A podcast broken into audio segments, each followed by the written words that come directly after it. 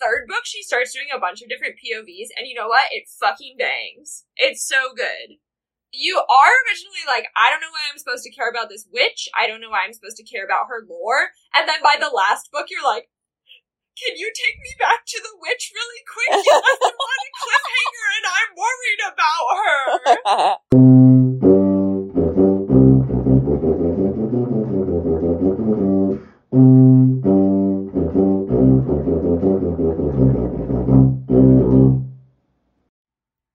to All My Friends Are English Majors, the podcast where I, a business major, make my friends, almost all English majors, read popular fiction with me.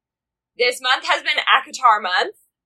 We've made it to comparison contrast after talking about the three ACOTAR books for probably like six hours. Congrats to the troops who made it through. So true. There's just a lot to discuss. We have been getting rave reviews. People have been texting me really? to be like, I'm really enjoying this. Well, one of them was like, I will never read these books, but it's fun and interesting to like understand what people see in them and like, Yeah. why they're reading them. So that was nice. Thank you for saying that. It made Yeah. me happy. Yeah, you can see people on the street carrying them around, and you can be like, She's horny. yeah. she's she's Yeah. horny and she doesn't mind a first person narration. Those are the things that Yeah. I know about everyone I see carrying these books, which I do see them a lot. Like people are just I don't I don't know. I think I guess people don't realize that I know that I know what's going on.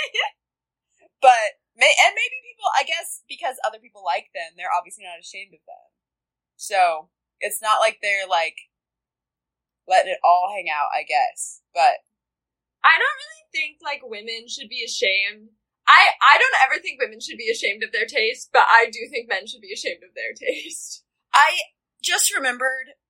I just had a, like a thought process about being ashamed of like women being ashamed of their taste or not ashamed of their taste. When I was in high school, it was when Fifty Shades of Grey was a big thing. early, early mm, Okay. high school, I posted a tweet, and I, I was really a tweeter at this time, so it was one of probably like 12 that I sent in that day. And I, my youth pastor followed me and made a post that was just about like Fifty Shades of Grey and like making fun of it. But then I felt bad and didn't want to like seem like a snob. Even when I was like 14, I was self-policing, not seeming like a snob. And so I said, but also I could read it, whatever. And then he called my mom and was like, Jess said on Twitter that she might read Fifty Shades of Grey.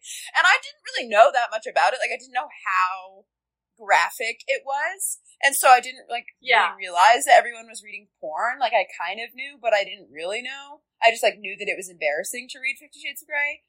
But looking back now, it is crazy that I said that online, but it's also crazy that people were just like talking about it and recommending it to people, just like you've said a bunch of times. Like, you should really watch Bridgerton. Is very Like- You should just yeah, I really loved this show. It has so much substance. I loved the love story. There's no love story. You're just waiting for them to fuck. Don't lie. Here's Yeah. kind of how I feel about it. I think that it's so good that we have transitioned to little cartoon cover romances that have the same dirty content that a like actual bodice ripper of a woman in a corset on the front Hmm. to like be a little more innocent. I think that that's good generally Yeah. for just like the populace in terms of like shame. right. But like, I also feel like specifically with Fifty Shades, there was legitimate good discourse up from. I hate to say the BDSM community, That's I think But, that's like- say. Like the BDSM community being like, this isn't safe. Like Yeah. the purpose of doing this with a partner is to have a specific dy- dynamic, and that specific dynamic is for both of us to like, like get pleasure from this dynamic that we have explicitly outlined in a safe way. Yeah. And like, there's, to my understanding, I've never read them. Maybe I need to read them on the pod. Um, maybe Lydia could read the Fifty Shades books with me. Um, like to my understanding, it's not a very safe dynamic, and I've never read them. But like, there's a difference between reading, like, recommending like a cartoon cover romance that is like, those are pretty explicitly about women's pleasure, like to going up to someone on the street and being like, "Oh my god, that book where she gets tied up, like, isn't that so good?" It's it just maybe Americans are more repressed than they realized. Yeah. Well, I was I was thinking as I was saying that about like I can't believe people are just carrying these around. Like maybe I am the Puritan and I'm the problem because there is nothing wrong with that, and I don't genuinely believe that it's anything is wrong with that. I think if I thought these books were like if I didn't have other criticisms of these books, then I would be like, hell yeah, queen. You you seek your pleasure publicly from the public library. But Yeah, I think it's there are the, qualms to have. yeah, it's the combination of my other qualms with the fact that I see a bunch of my 14 year old students reading these that gives me pause. It gives me pause. I definitely, it is a good thing that, like, BookTok did not. It's good that I came up through fan fiction. Hmm. Because I think that if I had, like, read these, I would be like, this is the best thing I've ever read. And, like, it's, it is good to learn. Like, I have read so many different writing styles. Yeah. Because I have read, like, thousands of different authors. Because, like, when stories are, like, 5,000 words long, you can read a thousand of them. Right. And I like know what I like and know what I don't like in a story, and I think maybe that's part of what makes Sarah J. Maas so interesting. And like we've said it before, we'll say it again, the bones of Sarah J. Maas's books are good. Yes. Like you want to read them. There's a reason that they have spawned so much fan fiction is mm-hmm. because people are like, yes, bones so good. Let's let's put some meat on them. Yeah. Let's make it better. Yeah. Yeah, it also, I saw a video the other day talking about how Sarah J. Maas came up through, like, Sailor Moon fanfic. Like, that was her first thing that Go she started queen. writing. And it's so interesting to me how, like, in the past, probably like 10 years, maybe like 15, 20 years, there have been so many, especially female writers, who become super, super popular. And then, like, part of their lore, like, part of their origin story is their history in the fan fiction universe. Like, it's obviously, like, common knowledge that Twilight originally fan fiction for Fifty Shades of Grey, I think. So there's just, like, this kind of, like, cyclical Yeah. thing. Right? Well, Fifty Shades was Twilight fan fiction. Oh, yeah, I flipped it. Yes. And then there's the um there's the Harry Styles fan fiction that got that's what that series after or whatever Yeah. is Yeah. based on.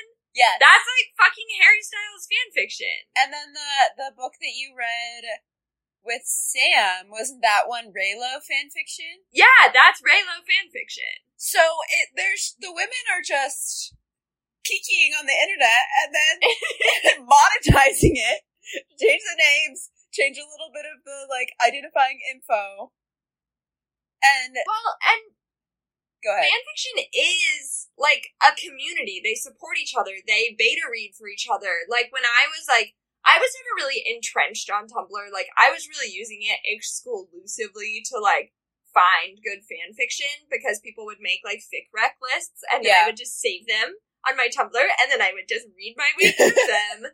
And like the things you would if I followed the authors on Tumblr, they would say looking for a beta reader, looking for this, or they would be thanking their beta readers. Like there's such a struct an internet structure in place for people to like learn and critique one- Yeah. from one another that like that's good. Yeah, I think Like maybe the I feel like you talk in this podcast a lot about like I wish this person had an editor. I think that the thing is a lot of these authors do have editors and they are editors that are like also sort of like thick pilled. And so it's all kind of like the same sensibility that everyone is like collectively developing and like appealing to. that has built into it some flaws. And like there's other sensibilities that also have the same problem. Like the New Yorker short story genre has its own like shortcomings and blind spots and stuff and like there are things about it like conventions of that genre that are annoying. But because the editor of the New Yorker fiction section also has those blind spots and biases and whatever. Not biases, like I don't mean that in like a you know what I mean. Yeah. They don't get caught or changed. So I feel like when we are like, I am begging for this person to have an editor. The thing is they do, and they have people who are reading it, but they are like, yes, I love this first person narration. Yes, I love when he purrs down the bond. Like, you know what I mean? Like, it is, it's all part of the same thing. It's not like it's slipping through the cracks. Like, it is, it is all succeeding at a very specific thing. You know what do be slipping through the cracks though? Hair color. Yes. And that's Like, true. There, there, there are some continuity issues in these books. Yeah, yeah. And that's true. And that's crazy to me. Like, I feel Well, and it's it's gonna get even messier because the Crescent City books, of which she's written two of. Guess what happens at the end of the second Crescent City book?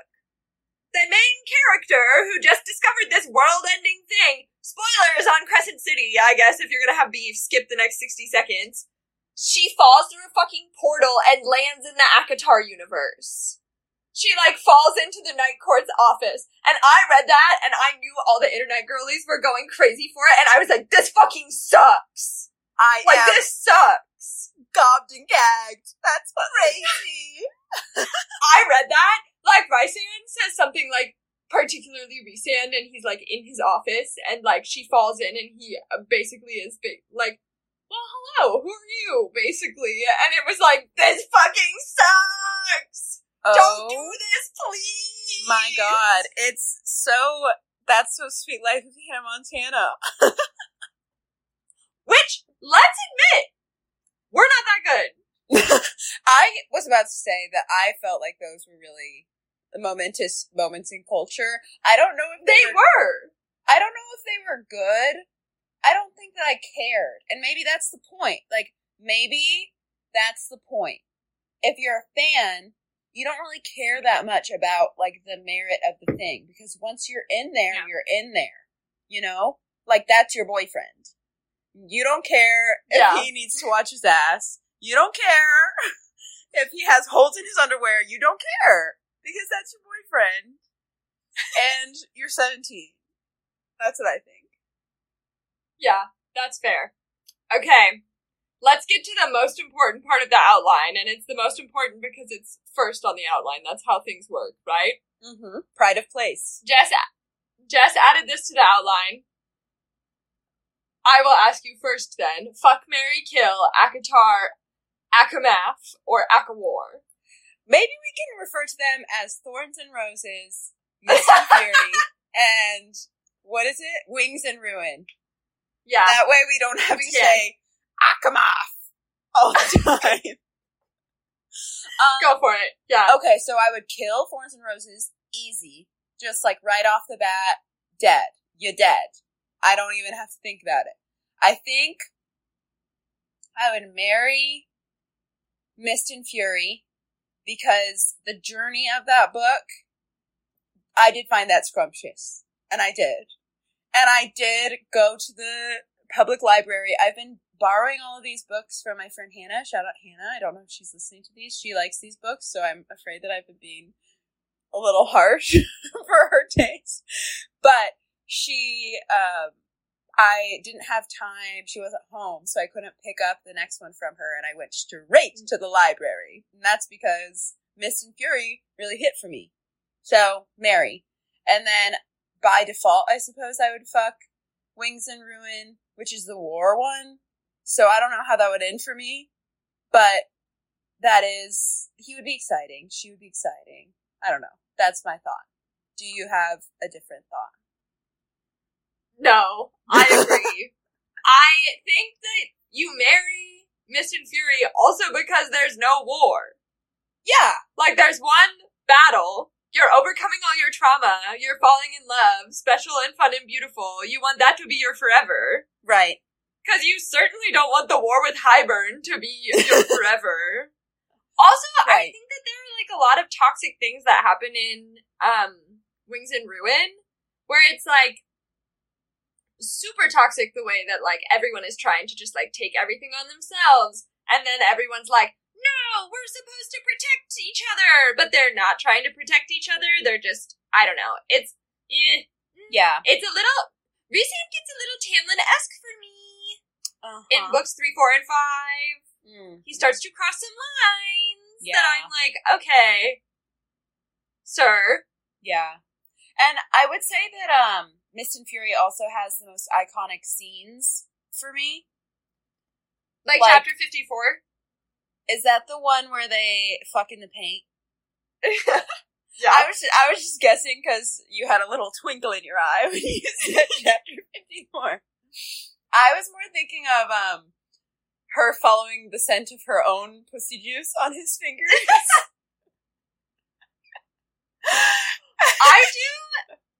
I do love when she um she hasn't figured out she can transform to have the Illyrian wings yet, and she's not really flying, but she like wants to kill the Attor, and she just starts like winnowing herself higher and higher into Yeah. the air until she like hits him in the middle of the air and like cuts him in half, and then like drags him down to the street. Sarah J. Maas could write a battle scene. yeah, that was sick.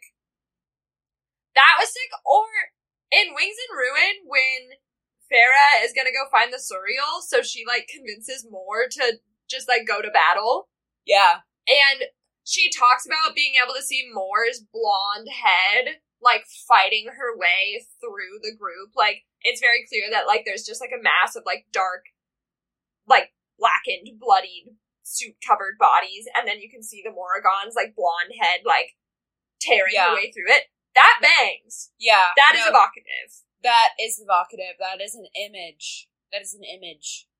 And like like people being mad at her because she like like told Mor to go to battle and like didn't tell her where she was going and stuff. Like everybody had a reasonable reaction. All of that was good. So like there's things about uh Wings and Ruin that I do think would hit for me. Like if it's if it's a one night stand, there would be things about it that would be compelling for me. I would not have a bad time, but I would know, I would always know, you're too toxic, like you're not for me. I can't stay with this long term. It's good when it's good, but it's bad when it's bad, you know? And that is Yeah. the only right choice, I think. The next question that I had on here is also fuck Mary Kill, but you're picking from the seven courts. So you can pick anything. What are your thoughts? Okay, so I think you have to kill the Autumn Court. Mm. If Mhm. we're if we're going within the people, okay. Well, are we, I actually have some questions about this question. Are we talking about the courts as they exist in ACOTAR, or are we talking about like, would you like want to live at the Dawn Court? would you like to be in eternal fall or eternal spring? Because like, like, duh, I want to be in the summer court. I get to grow vegetables all year long. I get to live out my little live in the cottage, grow a garden dreams. But like, the spring court would be nice too if Tamlin wasn't there. right. You know, so like, am I stuck within the ACOTAR structure or am I just like thinking about the courts? Well, I feel like then I would just be asking, fuck Mary Kill the seasons or the times of day. So That's true. That's true. so we're gonna Okay, think so we're, like ACOTAR we're within Yeah. ACOTAR. Okay, we are killing the Fall Court. Yeah. It's very toxic. Beron and It's all very his sons. bad. It's not Beron good. and all his sons except Lucien, who is not even his son, he's a bastard. Perfect. I love Bastard a bastard reveal? reveal. Yeah. I love a bastard Um, reveal. but we're killing the Fall Court, and we're making Lucien the High Lord.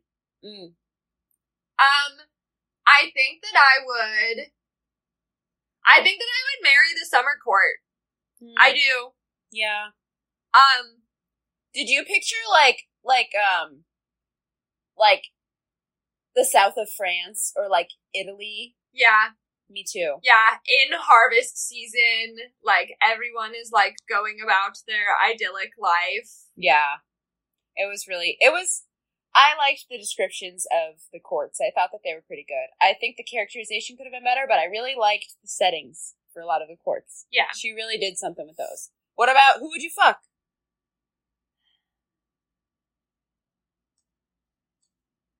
A really long pause. I'm really thinking about this. so, not winter. Yeah.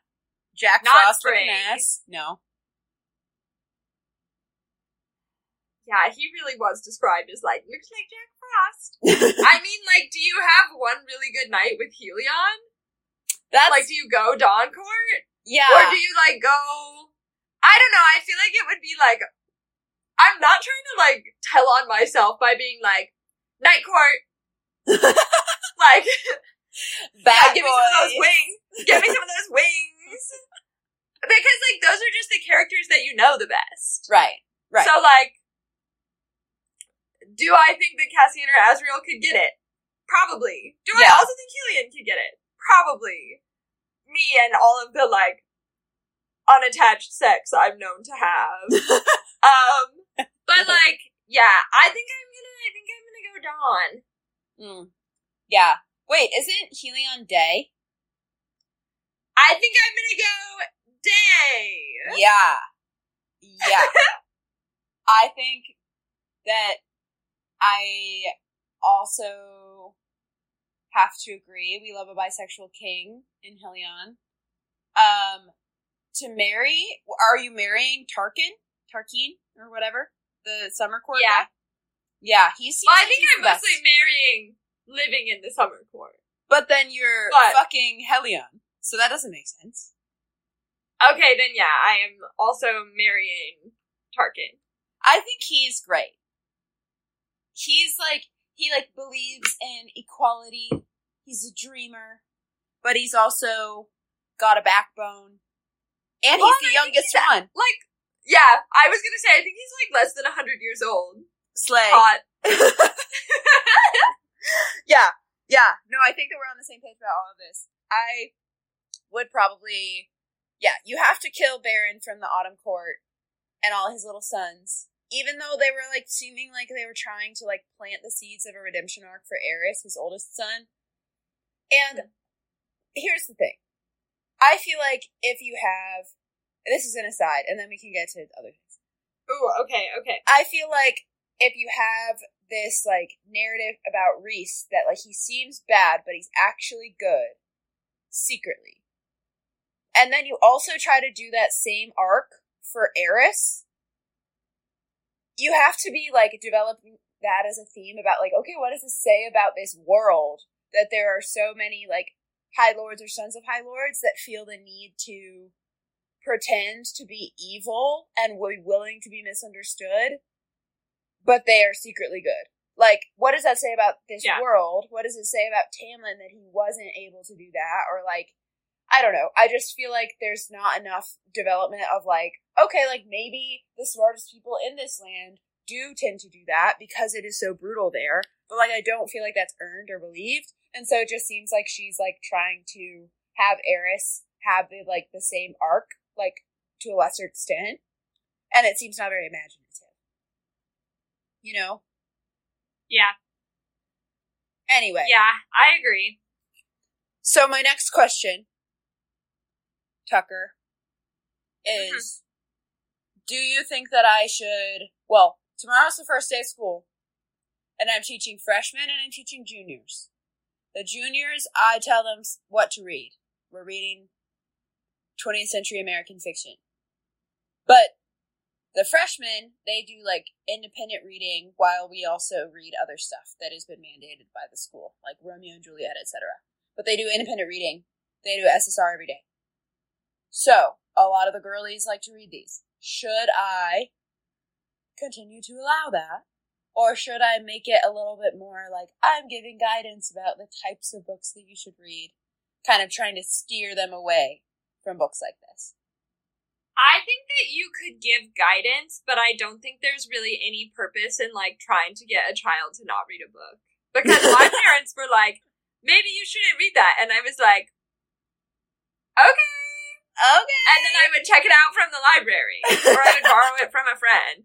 Oh my god, I was borrowing the Pretty Little Liars books from someone in middle school. Mm. Um, and like reading them in my room and like keeping them in my backpack because some part of me was like, I don't think I'm supposed to be reading these. I think, I think part of my me knew my mother was not going to approve of the trash. Yeah. um, and Betsy came into my room one day and saw me reading one, and by dinner that night, she was like, "You know, Emily's reading these, right?"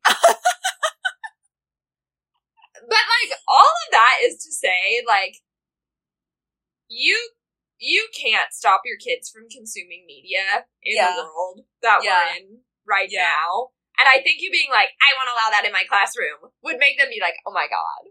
Yeah. And I Oh my god, I have to read the ACOTAR books. You're not allowed to read Moby Dick. You're not allowed to read War and Peace. yeah, I feel like I like generally as a teacher try not to be a cop and like I don't want and I want them to like kind of read anything as long as they're reading something. I think that the like I I just feel like there's I and I'm not going to ban them. But I do think that it's like an interesting question to ask because there are some things about it that I'm like when you are 14 and you are like reading this, and I said this in one of the other episodes, like how I feel like there's some things about the relationship between Feyre and Rhysand that like seems like it's aspirational, but really is kind of fucked up when you take it to a real world context. So Yeah. it gives me pause, but I Yeah. yeah I generally take a very laissez faire approach to, especially independent reading. But you're right. If I want to like drum up enthusiasm about these books, like all I have to do is just be like, and you're not allowed to read it. I was that way about the Clique books when I was in like I was like fifth grade or something. I read the Clique books and I loved them, and I was lucky that I didn't have a sister who would tell on me.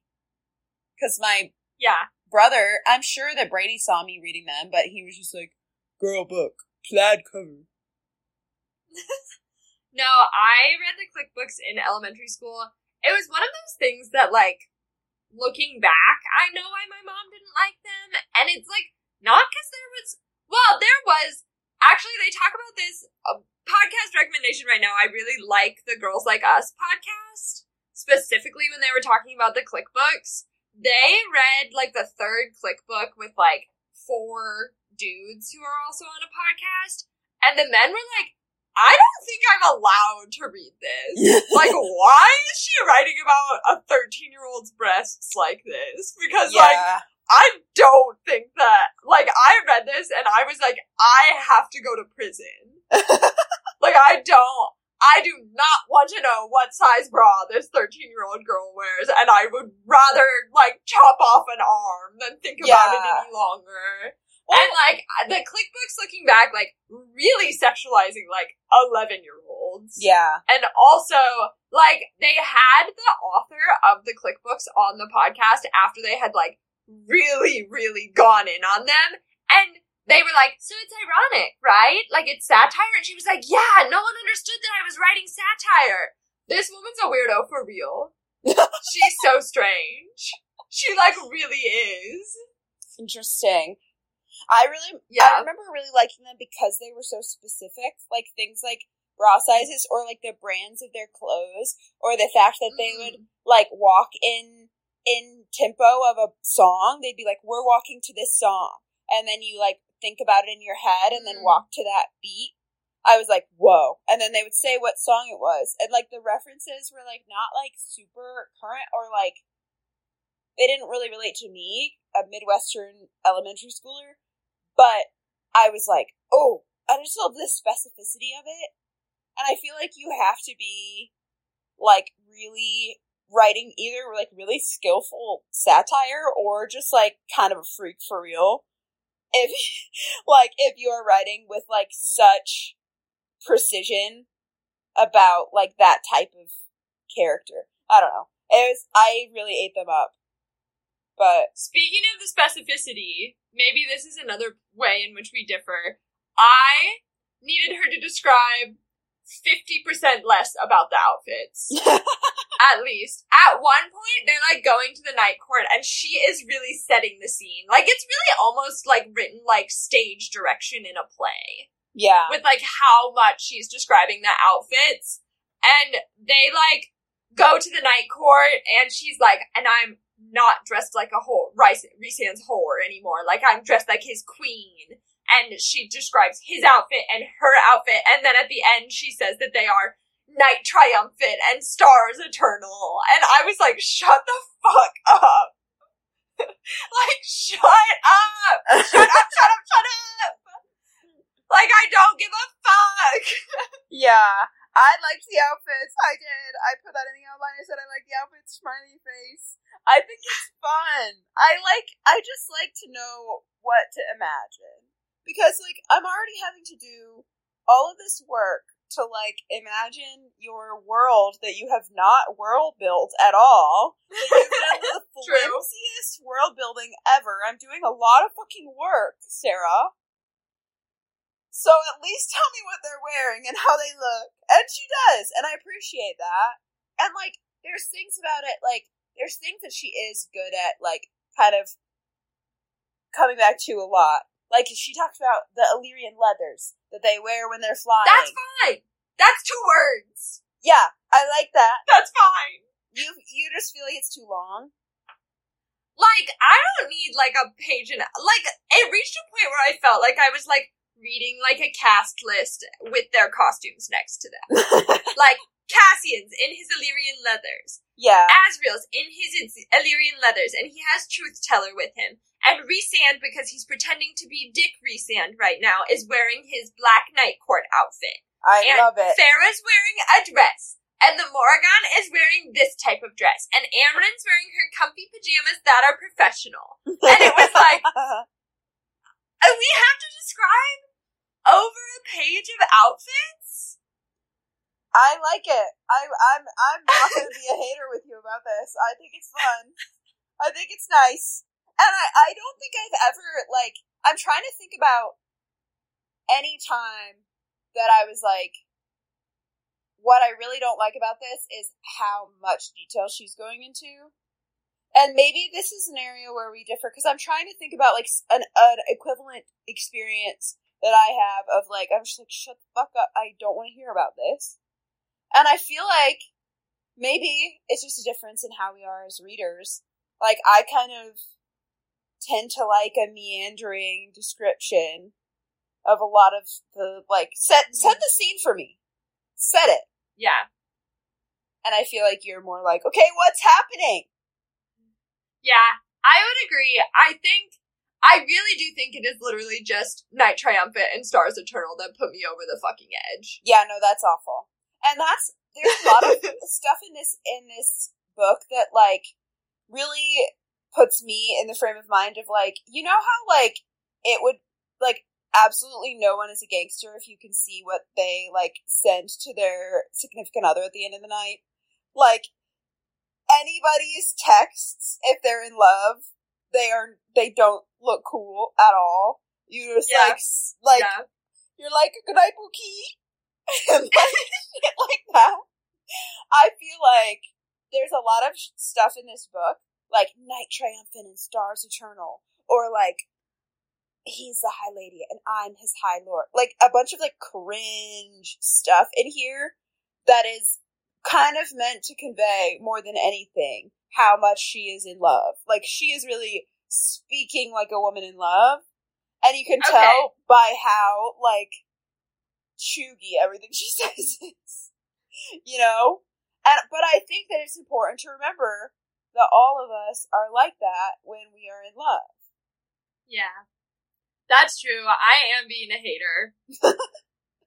and so I think the Night Triumphant Stars Eternal thing, like, she's just having a little bit of a romantic moment about, like, we're out, we're going out with our friends, and we have good outfits on, and whatever, you know? So, yeah. peace and love to her. I wish her all the best. I'm shockingly not being the biggest hater on the podcast today. I think I, yeah, That makes a lot of sense, and I think I can think of it as like a little bit sweeter now. I also the whole like every time the Feyre was like, I wanted to paint it. I'm like, shut up. yeah, I agree with that. like they, you can tell that Sarah J. Maas is not a painter by the way that she writes her character, who's a painter. And you're, uh, you're allowed to not just write what you know, but I do feel that it shows that she just like is like what I want this what I want this hobby to tell about this character is that she has a softer side and she cares about beauty. But like there's a lot more to being a painter than that. So much more. And there's like a lot of technique. Like yeah. a lot of technique to being an artist. And a lot of like I don't know, like if you just I wish that she had like, if she really, really was married to the idea of her main character being a painter, I wish she had like read a bunch of interviews with painters about like how they think about like the inspiration that they get for a painting and like the process that they go through because she'll just like go into these like fugue states and then she like oh wakes up and she's painted the entire cabin on the inside and like I'm just like, that's not ha- ha- my understanding of the artistic process really at all. So, what I am picturing, truly, what the inside of that cabin looked like by the time she was done with it, was like all the angel wing murals there are in Nashville. like, that's what I'm seeing, is like. Yeah. Like. Ugly Kind fuck. of like photo, photo op paintings. Like yeah. I was really picturing like which like I think Sarah J. Maas is trying to like make her out to be like some type of like legitimate artist. Right. And then you like hear about what she's painting and you're like, that's cheesy as fuck. Like when she looks in the Ouroboros and like sees her worst self and then paints like a snow leopard. Cause like that's what her worst self looks like. Please. Please. or when she paints everybody in the group's eyes, like just their eyes, as though that would be like. Do you think you would be able to recognize a painting of my eyes, like just like without the rest of my face? Jess, I didn't know Sam Sam's eyes were green until like eight months ago. We've been dating like almost two years. I actually made him really sad when he was like, oh. "What color my eyes?" And I was like, brown. I I think that I pay a little more attention to eyes than a lot of people because I'm a bitch with blue eyes, and so it's like a conversation topic a lot. And I like am someone yeah. who, from far away, you would not think I have blue eyes, so people comment on it a lot. Like it doesn't really match mm. my coloring that well. Yeah, and so it's a topic of conversation. And then people will be like, "Open your eyes so I can see them." And they look at them, but it's so I've like really looked into a lot of people's eyes, but I don't yeah. think that I would be able to recognize like hardly anybody by just their eyes. And it's she just like no. paints sets of eyes around and is like, yeah, oh, those are Cassian's, those are Azriel's. Like, no. That's giving that's giving or the cat ears drew the anime in high school. What? Girl. Like, you know, the girl who would wear the little, like, cat hat and she would just, like, draw yeah. anime all yes. day. That's what it's giving. Oh, I see. Like the, the doodles that are, like, very detailed. Yeah. But, and, like, very styli- stylized. Yeah, I could see that. But even that would be cool. Like, it seems like it's just, I don't know. Like, it's, it's very, her style seems to be very photorealistic. But I not not a fan. Um, let's talk about other grading choices besides Feyre being a painter. First person. All my homies hate first person when it is done poorly. When it's done poorly, it's worse than third person. Third person, I think, could. I feel like third person has a lower ceiling but a higher floor than first person. First mm, person, okay, you could really soar, but you could also really, really fall. Yeah. And I feel like the first person's not done super well in here. No, it's first person can be really good when you are like writing a book that is like truly a character study. Yeah, right. But like Feyre isn't that interesting. Yeah, like what's not- interesting is the world. And like Right. we could have understood her trauma journey and like Rhysand's relationship to it without it being first person. yeah, Could have. yeah. I agree, definitely. And like I was thinking about um other approaches to point of view that I've thought are really successful in fantasy genre, and one that I think is really good is in the Name of the Wind series, which is only two books, but it's supposed to be more if God loves me. Never happening. Yeah. It's never happening. but there is supposed to be a, a screen adaptation with Lin Manuel Miranda, so we'll see how that goes. Lin He's- Miranda, get your fingers out of the pie. he signed it in 2016, and I was thrilled because that was really happening at that moment. at his height. and I yeah. had just read those books, and so I was like, "Oh my god, this is." I'm thrilled. My Yeah. boyfriend at the time that I was in a protracted breakup with, we really paused the breakup for a second because we were like, "Oh my god, this! I can't believe he's got the IP." anyway, Oh my God. The Name of the Wind, I love that book so much. So much so that it convinced me that another guy was smart when he actually wasn't, but he had it on his bookshelf, and I was like, oh my god. and it took me a while to figure out that that was not the case. It really digmatized me without even, with no dick. It was just, the, the book was so powerful. The reason why I like that book is because there's a frame story of the main character like having been sort of like shattered by experience, by trauma, who's like working as a barkeeper, and he's telling the story to a chronicler of history or whatever, like telling the story of his life, basically. Like he has been wrecked by something we don't even know yet. Um, and he's like recounting the story of like how it led up to his demise, like how he became this like powerful magician or wizard or whatever, and then how that like led to his downfall. And so all of his first person narration is like within this frame story that we sometimes come out of. Like there will be chapters that are like in the bar where he's telling the story. But even with like the first person narration, there's always kind of like a sense of like time and like reflection where like he would say like I said this, I did this, I thought this, and then sometimes he like pulls back a little bit and is like, but I didn't know at the time that blank. So there's like a reflectiveness to the perspective that makes it feel like there's a reason why it's first person. You know what I mean? Yeah. Like it adds Yeah. something. And this felt kind of purposeless. Yeah, it just was. It just was. Yeah.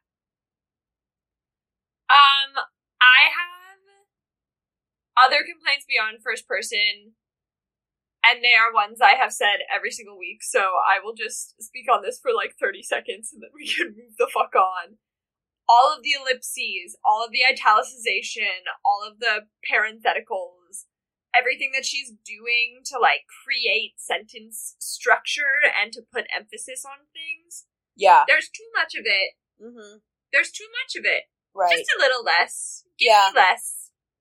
You don't Give need to do so much. More evocative gestures and fewer of them. Like Sally Rooney does. She does, here's what the person said. Here's how their body language looked. That's all. Yeah. Yeah. The, uh, Well, and it's amazing what the words he paused could do. Like, imagine. she's always being like, dot, dot, dot, said something, dot, dot, dot, said something, dot, dot, dot, dot, dot, dot, dot, dot. No one, I, I mean, like, I guess we are currently speaking in, like, a non-visual medium where I have to go back through and edit out a zillion pauses, which is what takes so long. So people are pausing that much when they speak, but like, I think you can under like. English is not a logical language to learn. That's not what I'm saying. But I like language is logical. You understand what people are saying if you have contextualized the situation well enough. Yeah. And if you know the characters well enough, like if you understand kind of like what they generally want, then you're going to understand that a if someone tells them bad news, they're probably going to say like that's not what I wanted to hear in a resigned way, not in a like that's not what I wanted to hear bouncy little Yeah. tone. You know, like you don't always Exactly. have all of the like adverbs and like the like three sentences of description of like the tone that someone said something in. It gets pretty exhausting. Your next thing. The vulgar gesture. Do you think it's just flipping people off? How do you envision it? I have always envisioned it as flipping someone off, but I'm wondering if she's trying to be like, but technically, the middle finger doesn't exist in this world, so they do something else. The same Right. way that, like, you know, when you're in elementary school and you will, like, give someone a thumbs up and they'll be like, if we were in Iceland right now, like, Yeah. I'd be suing you for your whole house. Yeah. You know? Like, or I'm someone will put their trying to pinky up and they're like, in China, that's flipping you off. So I think that maybe she's trying to create a little bit of that vibe. Is she's like in Prythian, this is how you say "fuck you." Yeah. I mean, then tell me, What is it? or mean? just have them flip someone off. What does it mean? What is Yeah. the vulgar gesture? And I did like- see a very Go ahead. funny Instagram reel of that that was like cut together like 18 different scenes from Friends where they like smack their wrists together. Yeah. And I did think that was funny. That is funny. And there are like it would be hard to like invent a new gesture like that and then like make it actually like have sort of like oomph for the reader. You know, like when I when I teach Romeo and Juliet to my students and I explain to them that biting your thumb is like flipping someone off. They are like, "What?" Like it just like kind of like doesn't have the same visceral like thing to them. It doesn't hit the same way. And so, especially like when we watch the 1996 version of the Romeo and Juliet play where they do the bite your thumb thing in like a very exaggerated way that's meant to be like, the offense, the insult. Like it's, it's hard to actually like really grasp that. But still, the vulgar, she just overuses it. Like instead of making a joke or like having clever banter, it's just always, always. She made a vulgar gesture. He laughed. Like everybody thinks it's so funny. Well, and she'll like send a vulgar gesture down the bond. Which doesn't Are make you any just, like- sense. floating an emoji of the middle finger down the bond to your partner? Like, are they just sending emojis back and forth down the bond? Like, what are you? What the fuck am I supposed to be visualizing? Like, is it like Rainbow Road over to Rhysand's Mine? You like are sending something on little mining carts? I just oh. like that pisses me off. Yeah, like I, what I imagine when you just said that is like you know when you like send an emoji as a reaction to someone's Instagram post, and then like there's still you can still see the photo, but then there's just like a bunch of emojis that just like come out. Because like Yeah. they can still see they can still see their surroundings. And then there's just an image. And i'm like how is it just like superimposed onto what they're already seeing? Like how are, are they on facetime in their minds So the way that the bond works for like other couples, like when Nesta and Cassian become mates or mates, or when um the main characters in Crescent City that I don't currently know the names of, but I'm sure I'll remember by the time the third book comes out in January. Um oh, it's I think it's Bryce and Hunt. bryce Um girl. oh okay Yeah, you wish. We all wish. Whatever. Um, um, when they get together, like the mating bond is basically just like you can tell the person is alive, and it's kind of it's kind of you're kind of like an empath, but only for that person. yeah. Okay. Like you know when they're like happy, sad, Right. scared, in danger, that sort of thing. But like Rhysand and Feyre is, is literally like we know everything. We They're can do texting. anything. Like Texting. they're just like texting to each other. See, and like they do the really cute thing before they're mates where like she'll like write a little piece of paper on a little piece of paper and then it will like disappear into the ether and then like yeah, Rhysand will fi- send her one back. That's cute. it is cute. They're pen pals. yeah. That makes a lot more sense than being like, I sent a vulgar gesture down the bond. Or like, I sent an image of me sticking my tongue out at him, and then he sent an image of him eating my pussy back. Like, Yeah. it what just, the fuck? I don't like it doesn't make any sense. I hate it Like, when they I sex down the bond. I hate when they sex down the bond. They can talk down the bond. If you guys want to text each other, that's fine. But like, it's not even texting. They're just like constant phone call because they have, they're both like Daemati Yeah. and can talk to each other in their minds. Are they? Here's my question: Are they always wearing a wire? Like, are they always? I think, I think that Rhysand can always hear Feyre and she cannot always hear Rhysand. Scary. I think that he only tells her what he wants her to know. Scary. Oh, that makes me scared. Because he's like so mentally strong and she's yeah. basically a Fey infant. Like every like they're like, well, she has all the High Lord's powers, so she's so powerful. It's very interesting. So in Throne of Glass, like Aelin is the main character, Aelin Ashryver Galathynius, Sure. and they refer to her by all three of her names a lot. Um, and she, um, basically is like the savior of this world, and there's a lot of talk, and this happens in Crescent City too, when people are like reaching into their power, it's like they're, they're like falling down a well and can like reach to the bottom. But for some reason, in this book series, they're just like, and my magic was kind of tired.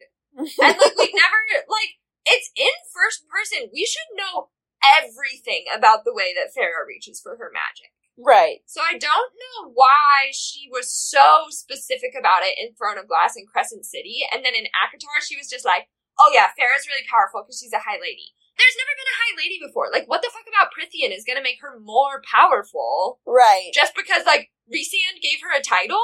Yeah. That she didn't even like. It's not like as soon as she got the powers, she was a high lady. He just like happens to be a little bit more progressive than Tamlin, and therefore is like,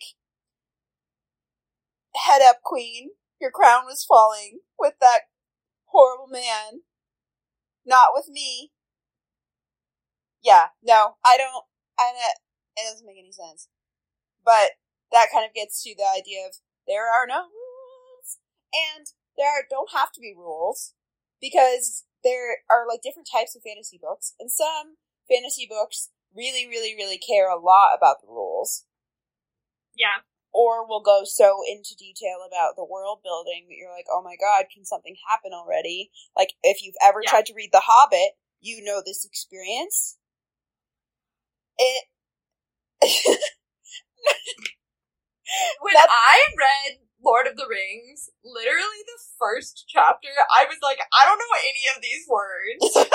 Nothing Like. I'm a really good reader and I don't know any of that. I was like, second breakfast? That's sick. And that was the only thing that I like grabbed onto in the first chapter of Lord of the Rings. Well, he's like talking. I just didn't understand that he was like talking about the history of the world and how it was made. Yeah, Like, I was like, how the fuck am I supposed to know who Sauron is? right. Like, Yeah. I don't know what that word means. Well, it always is like that to read fantasy at the beginning. You're always like, gabagoo, gab, gabagoo, tu yeah, that's true. period, tu. The entire Well- time. but then you, it like kind of takes shape. But there should be something happening while it's taking shape, and you start to like understand the characters while you're understanding the world. But J.R.R. Tolkien, which he was a pioneer of the form, it's fine. He was like, no, no, no, no. I need to establish everything. We need to do like a historical montage, and then I can introduce who the people are. But that is a little bit more like hard fantasy. Like he actually like made a language, which is much more like in detail. And then soft fantasy is more like, oh, it's just based on vibes. Like we don't have to know exactly what the rules are. It's not really about that. Like don't look over there, don't look behind the curtain. It's fine. No big deal. And the same thing is true with like science fiction. Like there's some types of science fiction where it really, really matters whether it's possible and based on real science. And there's some science fiction that's just like, like Star Wars. What if all of this stuff was the case, you know? So that's allowed. I think that the thing about soft fantasy for me is I either want the characters to be really strong or the world building to be really strong, and I feel like both in this book are just right there. Like they both could be so much better. And I want either of them to be. They don't both have to be. But if either of them were, then I would be like, yeah. And I will be reading the other two, but I don't think I will. Yeah, I agree. And I mean, there's also the BookTok girlies are not really reading high fantasy or soft fantasy. They are just reading romantic fantasy. Right. Like, if there is not a romance in it, they are not reading it. and like I think that really I don't know, that might really say something about like our inability to think that like friendship is as important as romance. Hmm. But like they love a found family. Yeah. And like if you think about like Six of Crows, the main the main ship that like survives the series is Kaz and Inej. Oh Inej. And they like touch pinkies at the end of the second book, and you're yeah. like, "This is huge! This yeah. is crazy!" Yeah, yeah. If we want to talk about trauma informed writing, let's give Leigh Bardu- Bardugo her her accolades. But yeah. like, I wish that people liked friendship enough to find books worth reading just for that. Mm-hmm. But yeah. I'm wondering if there is no such thing as a book for women that is just about friendship unless it's like fucking Ann Patchett and it's the saddest shit you've ever read in your life about like divorce. Well, I don't think that I don't know. I feel like some books are just books and they don't have to be for women. Like I feel well, people kind of make fun of me sometimes because they say that I have like boy taste, but I feel like that maybe that is it speaks to how I like don't really find romance to be like that important in my reading. But like I think there are a lot of genres that are like predominantly read by women that are not primarily or solely focused on romance. Like a lot of like literary fiction is not exclusively for women, but I think that it is like probably engaged with by women a little bit more than men, with the exception of like certain male authors that everyone knows are kind of like for the boys. But even then, like there are a lot of women reading Cormac McCarthy. You know, like it's not there doesn't always have to be like a gender binary. And it's and it, like it really doesn't have to be like that, but there are some books that are like really, really for the girls, and those tend to be like very romantic, which kind of annoys me. Like I feel like why does it if it's for the girls, why does it have to be about the boys? Oh, that's a good take. I think that's something that we can get into with Brennan next week since we're reading romance books that he recommended to me. Yeah. That is So like we can really talk about like why he sought that out and like what he found compelling about it. Cause I gotta tell you, it can't be the writing. like it cannot be the writing. I literally just had to skip four pages of a description of a man listening to a woman sing an original song, which made me want to throw up. so like, or maybe I'm gonna have to ask Brennan if he's like really into serenades. Ooh. I would like, I think that it would really be so special for me if Brennan came on here on discord.com with you and said, Oh, that's my favorite part. I like hummed along my own little tune and I can sing it for you. And he will probably not sing it, but I want him we to like, be I want him to, cameras off first episode I want him just to for safety reasons. really like engaged with it so much that he's like, yeah, like I loved the song. Like I think that that would be beautiful and special.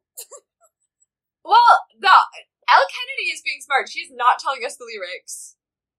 Yeah, She's Well- just like, and I played these chords. I think that um the only song from a book, like original song that I can think of. Actually there's two. One the one from Hunger Games, the Hanging Tree song. Yep. That one goes crazy. The other one Yeah. is the song from Holes, which I remember when I read Holes when I was in like fifth grade. The part where there's the song, I was like, okay, anyway, like, like the fact that it was a song was like, like just did not hit for me at all. I remember being like, that's weird. And then when the movie was adapted, then the song became like a part of the movie or a part of the book to me and I reread it after I watched the movie and I was like and this song which adds to like the sort of like atmosphere like it becomes like part of it and it's important I feel like when you write a song into a book and it's like pivotal to like something about like the emotional texture of the book you're asking too much for us to actually have that hit for us. Like you have to you we're not going to be able to do that. You have to wait till there's like, Like- a movie. Daisy Jones and the Six, the music in the book, I didn't read a single word of. If I saw italics in like a large chunk, I was like, next page. Yeah, that's not to. But in the show, I sobbed at the end of Daisy Jones and the Six, the Amazon Prime series, and I didn't even like it that much. was it because of the music? No, it was because when spoilers for Daisy Jones and the Six, when Billy's wife Camilla is dying of cancer at the end, they've been like cutting back and forth through the interviews, and right at the end of the last interview, she's like, "Wait, let me adjust my," and then she adjusts her wig because she's dying of cancer, and then it shows like her, and then like Billy talks about her death in his interview, and then his daughter, who is the like documentarian is like, Mom wanted me to show you this, and it's this clip of Camilla, his wife, being like, Your father was a good man. Like, I hope that, like, she, like, knew she was going to die. She's basically like, I hope that he and Daisy, like, find a way to, like, find that love they had for each other when they were young, even though Billy chose to stay with me. Like, I hope that they, like, get back together, Wow. basically.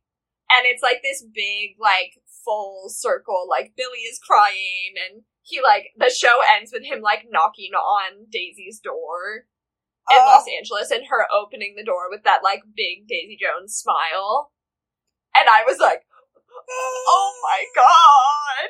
Yeah. Sobbing alone on the couch to this show that was not very good.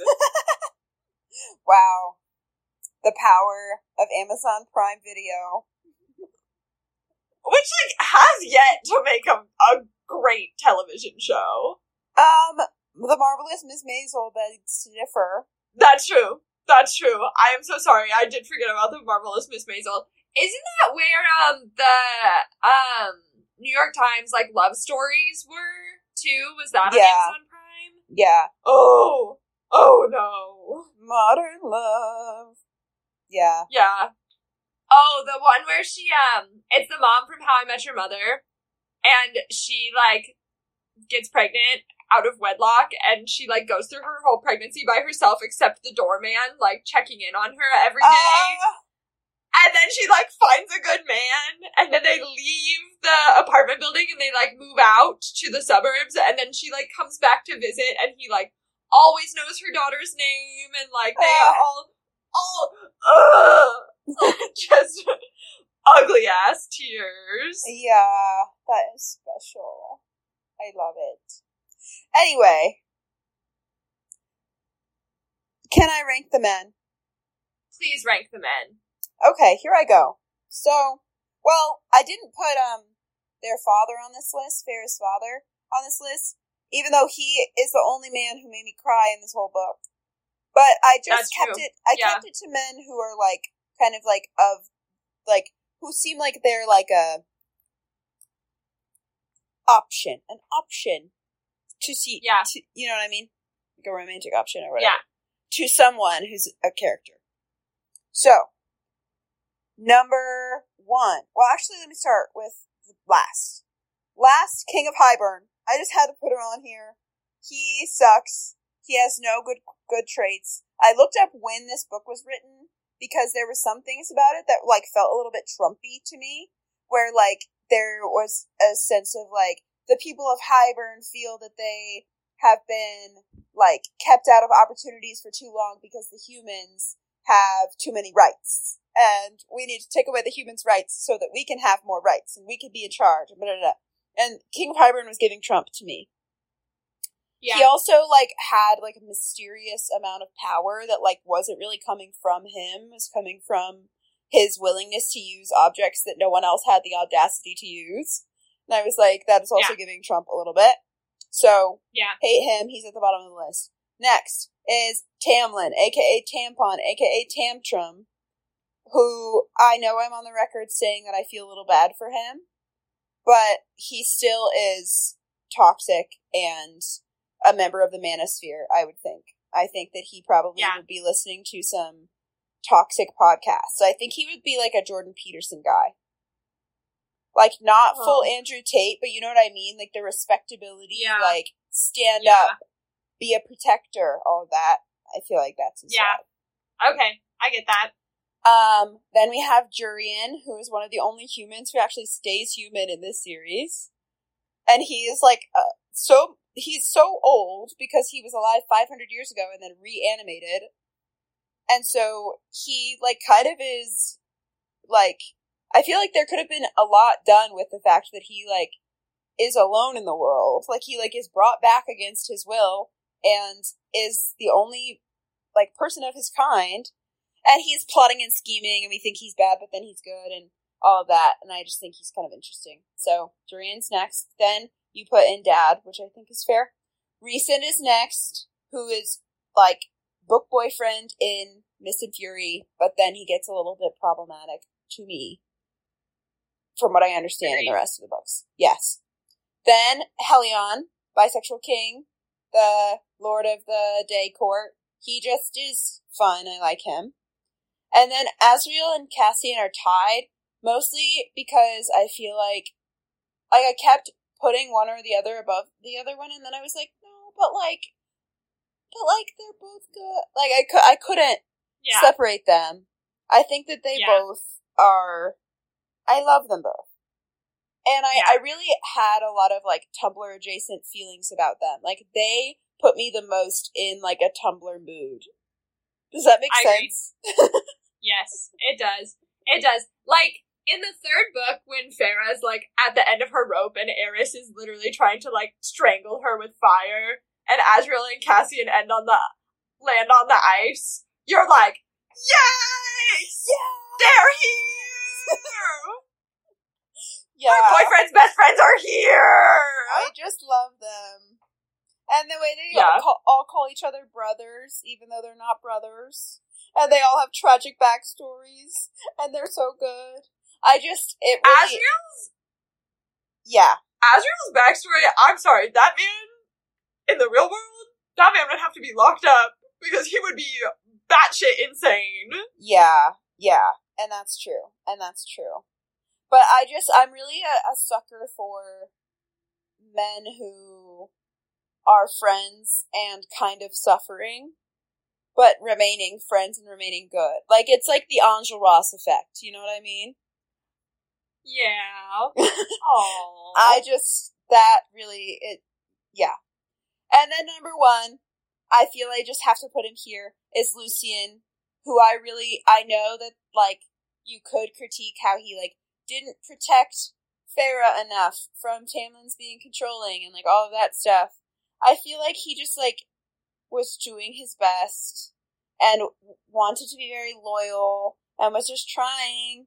And he really has a lot of growth and learns a lot and just kind of like is with her for the entirety of her journey in a way that nobody else is. Like he was there when she first came to the spring court and he is there at the end and I love that he is with her, seeing her through all of that. I also think that like we are really to understand that like the mating bond is kind of like like someone is kind of just like microplaning your brain a little bit all the time when you are when like the bond is not accepted.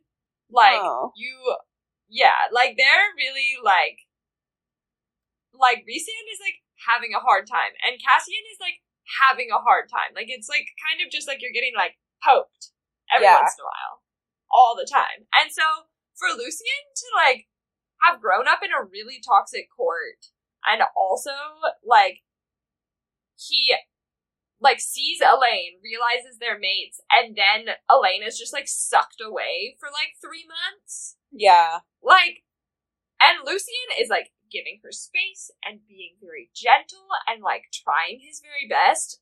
I think that like Cassian and Azriel and Rhysand all have like elements of toxic masculinity to them in terms of their like protectiveness. Yeah. And I kind of like Lucien's wiliness. Yeah. Because he's never like, Feyre, you're not allowed to do that. Or I'm gonna do that instead of you because I can do it better. He's just like, oh yeah, you might be the best candidate for that. Yeah. you probably have to do it. Yeah. Like he's just kind of like, we do need to politic. Yeah. A little bit. Yeah. And I really appreciate that about him. Like, he mm-hmm. seems to be the only pragmatic one there. yeah. He's the only one who's not, like, getting, like, overcome with rage to the point that he is, like, acting truly bonkers. Batshit, if you will. He is acting like he always has control over himself. Which it yeah. makes like it makes sense. Even with Elain, Yeah, and it makes sense that he would because like if you think about like being the youngest son of all these sons and like having such a sort of like toxic family environment and then growing up mostly outside of your own court, like you have to learn how to like internalize and like deal with everything by yourself. And also like the fact that like people could be mad at him and like I've seen people on Reddit be mad at him for like not protecting Feyre from Tamlin. She protected herself. She got out. And also, like, how was he, like, he knew, obviously, that Tamlin's overprotectiveness was causing Feyre harm. Like, he knew that she was, like, kind of, like, struggling with it. But I also feel like if you're in that situation, you're kind of like, okay, well, like, Tamlin is my best friend who has always, like, taken care of me and I love him and I am loyal to him. And Feyre seems like she's, like, up to something. What's going on when she comes back? But I'm fast forwarding too much. When she like initially comes back from under the mountain and she's like wasting away and Tamlin is doing all this. He's like, Tamlin is going through a lot. She went through a lot. She is, she just needs time to heal. Which would make sense. Like if you were in that situation, you're like, she just needs time. How are you to know exactly what she needs? How are you to know? And how would, what would you do? Where would you? Well, and like, it kind of feels like okay, well, Feyre and Rhysand in the inner circle, they're allowed to have trauma, and we're going to talk about it, but like, it kind of feels like Lucien and Tamlin are not allowed to have trauma. And like, I'm not saying that Tamlin isn't a buffoon. That is not what I'm saying. But he also went through, like, I, they had a mask on their face for 50 years. Yeah. Like, they were like, under Amarantha's thumb the way that everyone else was. They also grew up in traumatic environments. Like, it's weird of people to be like, well, these two traumatized men should have just, like, done a better job. Which, like, everyone should always do a better job. Like, yeah. we as humans should take care of each other better than we do. But it is a weird standard to be like, Lucien should have done better, but like, the inner circle can't do anything wrong. Don't worry about them. Like, Rhysand yeah. being terrible to Nesta, like, he's allowed to do that because Nesta didn't take care of Feyre. Okay. Um, yeah. I don't I don't really like that either. And like Weird the fact that like there, guys. Tamlin spent 50 years being like, I'm the only one who can free Prythian from Amaranth's curse. Like, that is all on me. And then afterwards, he was like trying to make everything all on him after he was like not able to free Prythian from the curse. And then Feyre ended up freeing Prythian from the curse instead of him. And he was like, okay, I failed, but she succeeded. And now I can be the one who is like making sure that everything is okay because I'm back like where I am comfortable and I'm no longer un- under Amaranth's thumb. I can make up for my failure of the past 50 years by making sure that Feyre is safe after she did has done so much for me. Like all of that makes sense. Like that's not like I don't know, like that that feels like a narrative that makes sense to me. Yeah. And so I think that Sarah J. Maas could have like explored that a little bit more. That could have been interesting. Like using Tamlin in a different way, which she sort of did, but like kind of like showing that they're like all of it, everything makes sense that he's doing. But also, I think the fans could do a little bit more of that on their own, have some critical thinking skills, and be like, I think that if I were in that situation, I would also be doing too much. Yeah. I think that, like, I think that maybe people are therapy speaking themselves out of thinking critically. Mm. Because, like, Sarah J. Maas is so gentle with the way that she talks about, like, Feyre's trauma and what she's trying to work through and the way that she feels about Tamlin and the way she feels about Rhysand. It is. I'm like wondering if she just had to be so heavy handed handed about Tamlin being bad so that readers would be like, we're done with him. Yeah. Like we're all in on Rhysand. Because like when I read the first book, I, like an idiot, was like, why the fuck are we talking about Rhysand so much? Like Tamlin is under the mountain with him or her. Like where is he? And what are Yeah. we gonna do for two more fucking books? yeah. Like I'm I'm the ideal stupid fantasy romance reader. because I'm like, yes, feed it to me. Take me for a I'll ride. read it. yeah, take me for a ride. but like I do wish that like like and I think that's what makes fandom kind of toxic toxic as a like societal group in any way is because fandoms are just there to have groupthink Yeah. So true. and like the people who do attempt to like think critically and make make criticisms like BookTok and bookstagram are like full of people being like okay let's talk about this maybe we can talk about this and then they'll just get like shouted down in the comments Yeah. in terms of like trying to think critically and have conversations about things, which I think kind of blows. Like the whole thing about literature is there is so much of it that everyone can read stuff that they like. Yeah. Yeah. No one should hate you for not liking a book. Right. And you can like like things for different reasons. Like this can be a popcorn book. I enjoyed reading it. It was a popcorn book for me. Someone else might be like this is really like genuinely good and I'm obsessed with it and I've read it 12 times like the people that I'm seeing on Yeah. Reddit. And that's fine. And I should be less of a hater. However, you know, it's fun. It's fun. It's fun. Okay? But I think that we Yeah. all could probably comment less on TikToks specifically and just take our, our concerns to podcasts. Yeah, more podcasts. Everyone should just make more podcasts. Hey, I mean, have we hurt anybody's feelings yet? I don't think so. And if we Text. did, write me a fucking review. No one's doing that. I should write a review. I'll write a review. I'll be like, that girl Jess, she sounds hot. She sounds. Oh my god. Okay, I'm adding more Rex. Do you want to talk about like more of too many hands or do we think we've talked enough about how like vaguely disturbing we found the sex in this book? I feel we've talked about it enough. I feel that there are listeners Okay. who, after you said that, were probably like, Are you done yet? Can you be done? and we are done. We are done. So, We are done. We are. I think we've made enough purring jokes. yeah, Like, it's enough.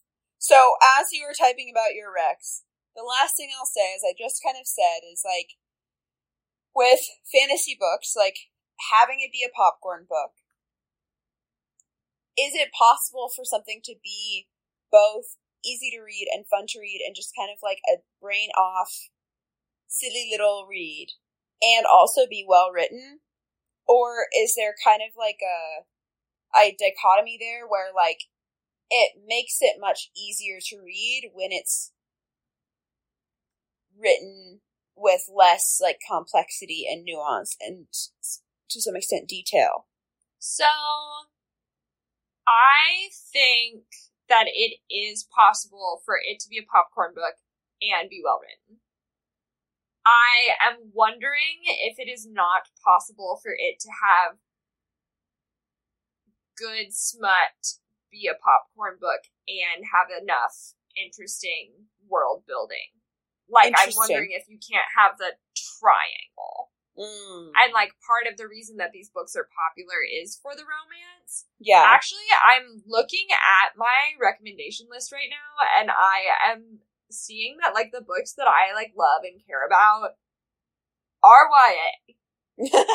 yeah. Like they're YA. There is like not a lot of stuff on here that like has much smut and I think that's partially because like Sarah J Maas is like really the only one doing it to him on fantasy that I have enjoyed reading. Like when I was going through my Libby, I was like looking at the ones that are considered like dark fantasy romances, and I don't like them.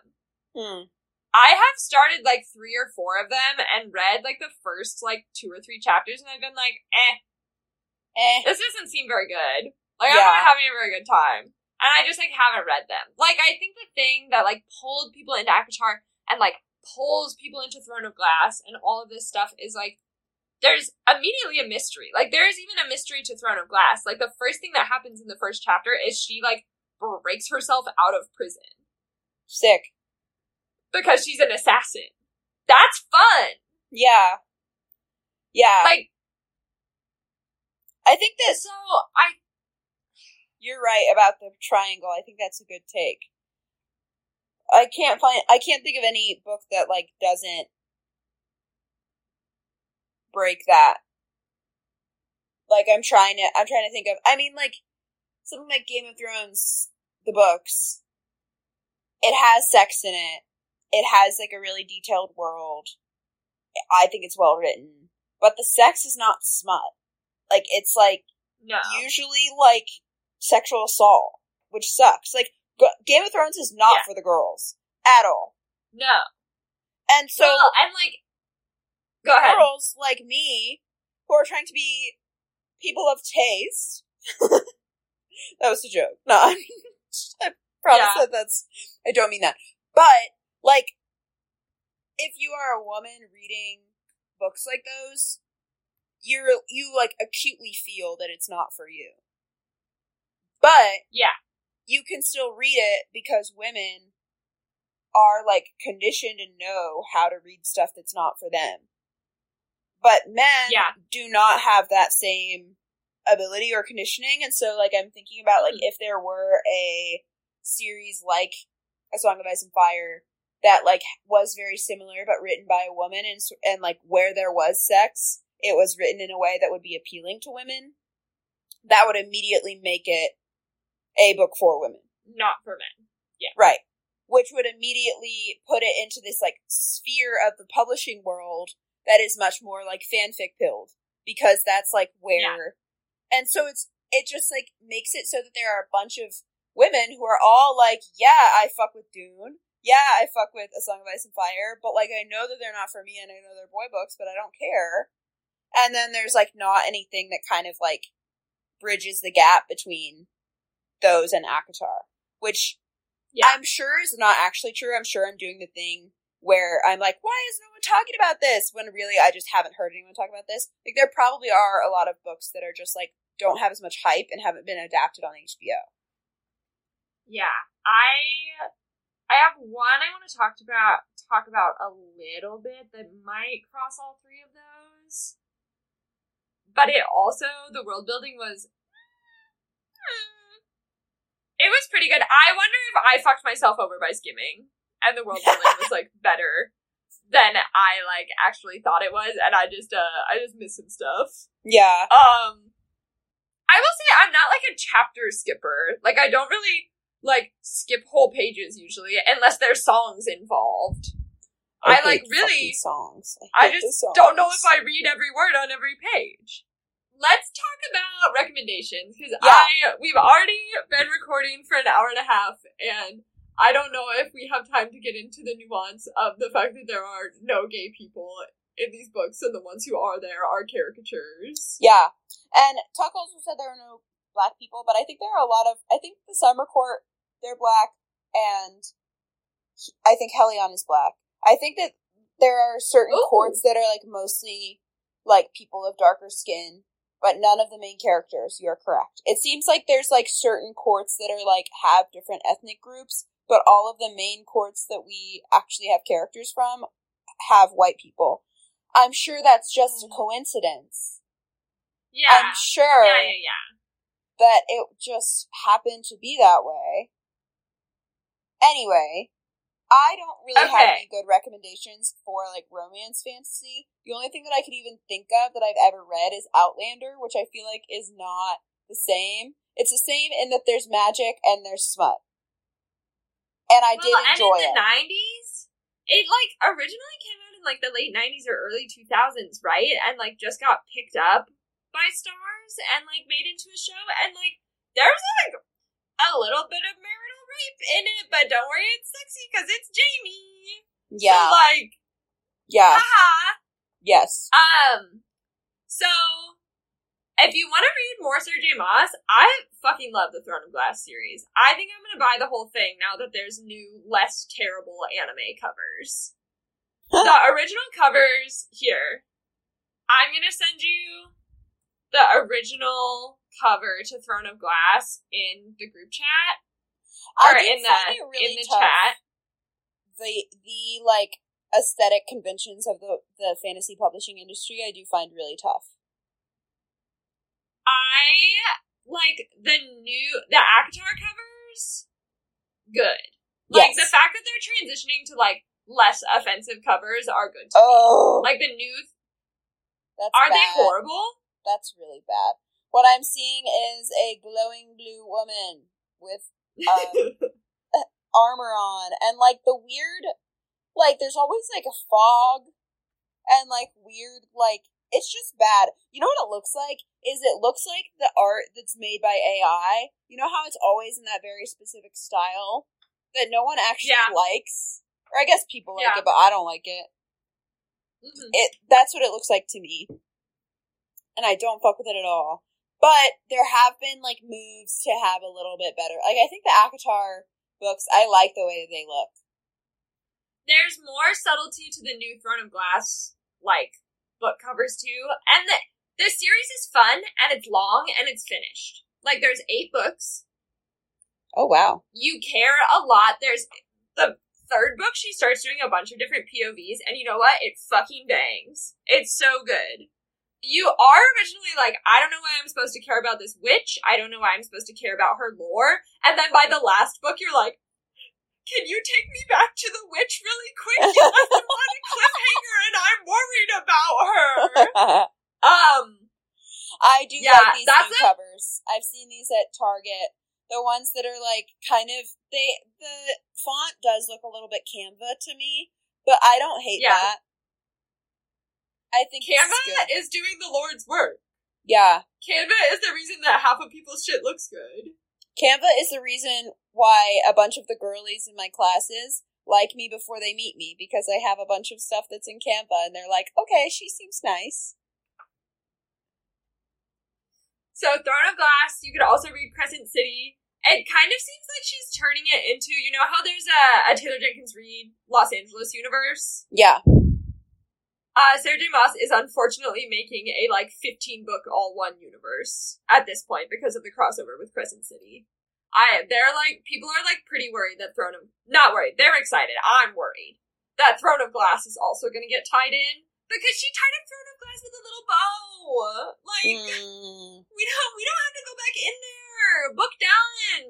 Book done. Um, but Throne of Glass is very good. Crescent City is a little bit of gobbledygook at the beginning, and it's a lot more. She's like trying to make it kind of modern. Like, like people in Crescent City have definitely seen a cell phone. Mm. Like that's the kind of vibe that it is. It's kind of like techno fantasy, yeah. which is kind of fun. Yeah. And there's still different courts, which is cool, but not like the seven courts. It's more of like a. It's different. Okay. It's cool. Um, let's see.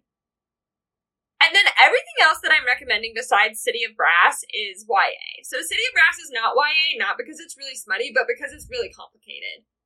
Yeah. Um, it's um more Middle Eastern. It's about genies and kind of the way that that whole fantasy lore works, and it's a lot of courts and politicking and the rich and the poor. And it's very good. It's very good. It's very solid. I will say, as someone who is a romance lover, I was kind of like, can we get to it? Is a little there bit. romance?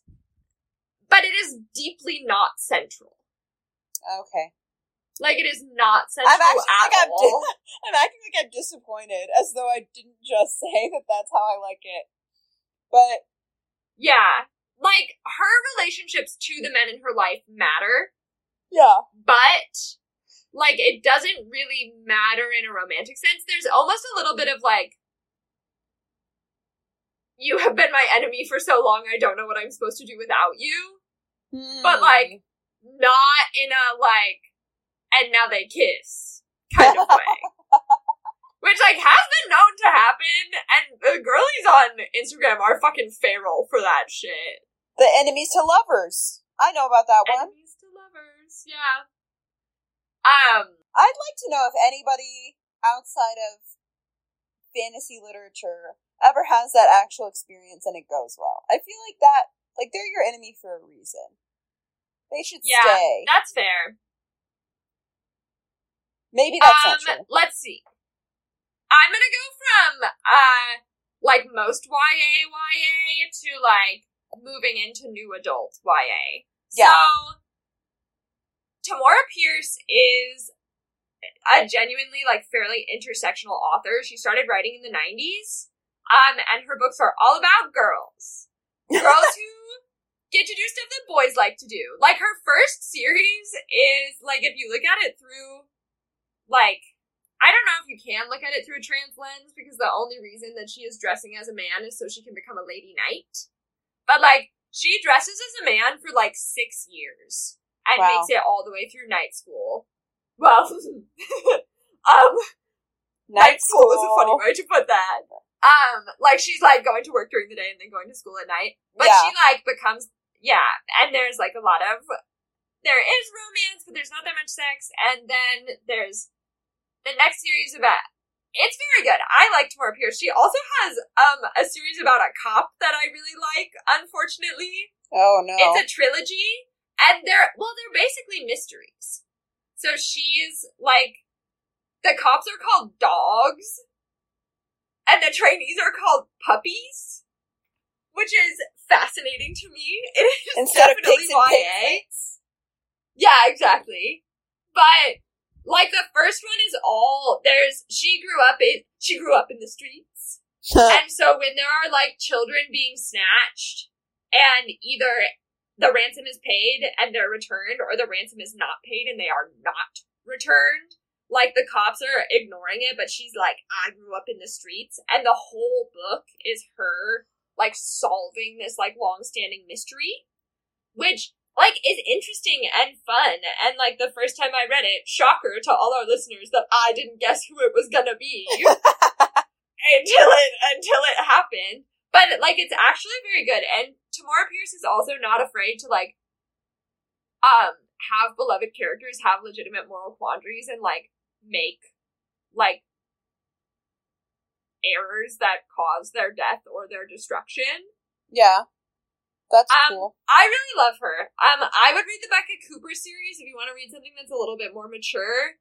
But if you want to just like start at the beginning, you can just start with Alanna the Lioness and scoot your way on down all her little quad series. Nice. I own all of them because Love. I love her. Um, let's see. I will be recommending the Graceling books for the fourth time. There's romance, they're fantasy, they're to me just very well written, and the romance exists in all of them, but what also exists is like a book about like coming to love yourself through like all of the things that you have had to do to be the person that you are. Like the second book in the series is about a girl named Fire, and she's the last human monster left in her land. And the thing about monsters is they have the ability to like ensnare humans with their like. I mean, with animals, it's like with their gaze and with their fur. Like they make you stupid. Hmm. Essentially, is the whole thing, and she kind of bears the weight of her father's legacy and also like what it is to be like essentially the last master manipulator left in all of the land because like because like the royal family is like well you need to come be our spy master and she's like i don't want to fucking do that yeah. like Yeah. i don't want to do that and like what am i supposed to do if i am like creating harm to the people i am like exerting my will upon that is also like saving lives like that Yeah. sort of moral quandary she's like talking about a lot but she's also saying things like will you forgive me if I take my strength from you and you can always have any strength that I have? Like it's very much so like she's trying to show like partnership and it's not just like thank God a man is here, which can like definitely happen in fantasy. So yeah. I love the Graceling books. I'm their number one fan. I think the first two are the best ones. The second two are just okay. I have yet to get through the fifth. I've been very busy.